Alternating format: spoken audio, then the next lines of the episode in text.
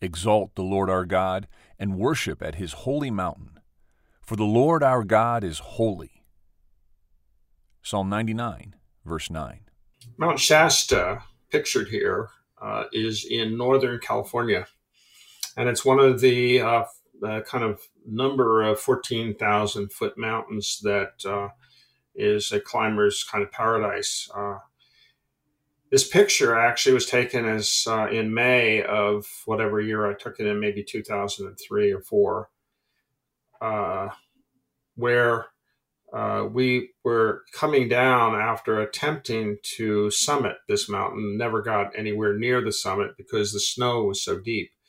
We got up to a uh, place called Helen's Lake, uh, which is the, uh, if you look at the picture, it's the last bump there before this head wall and um, I was leaving, and we were a little disappointed, but it was it was an absolutely beautiful sense of purity because the snow was so deep and it was so new.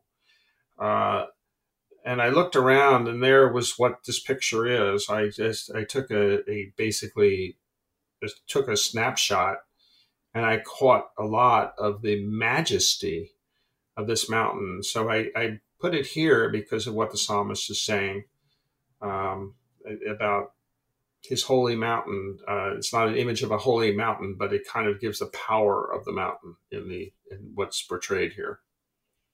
Yeah, it really is. It's it's stunning uh, to see it, and just as you described it, the imagination goes forward, and um, to think then in a sanctified imagination manner of God speaking this into existence, that out of the power of who He is, that uh, He speaks it. In creation, originally would have been um, pure in its form.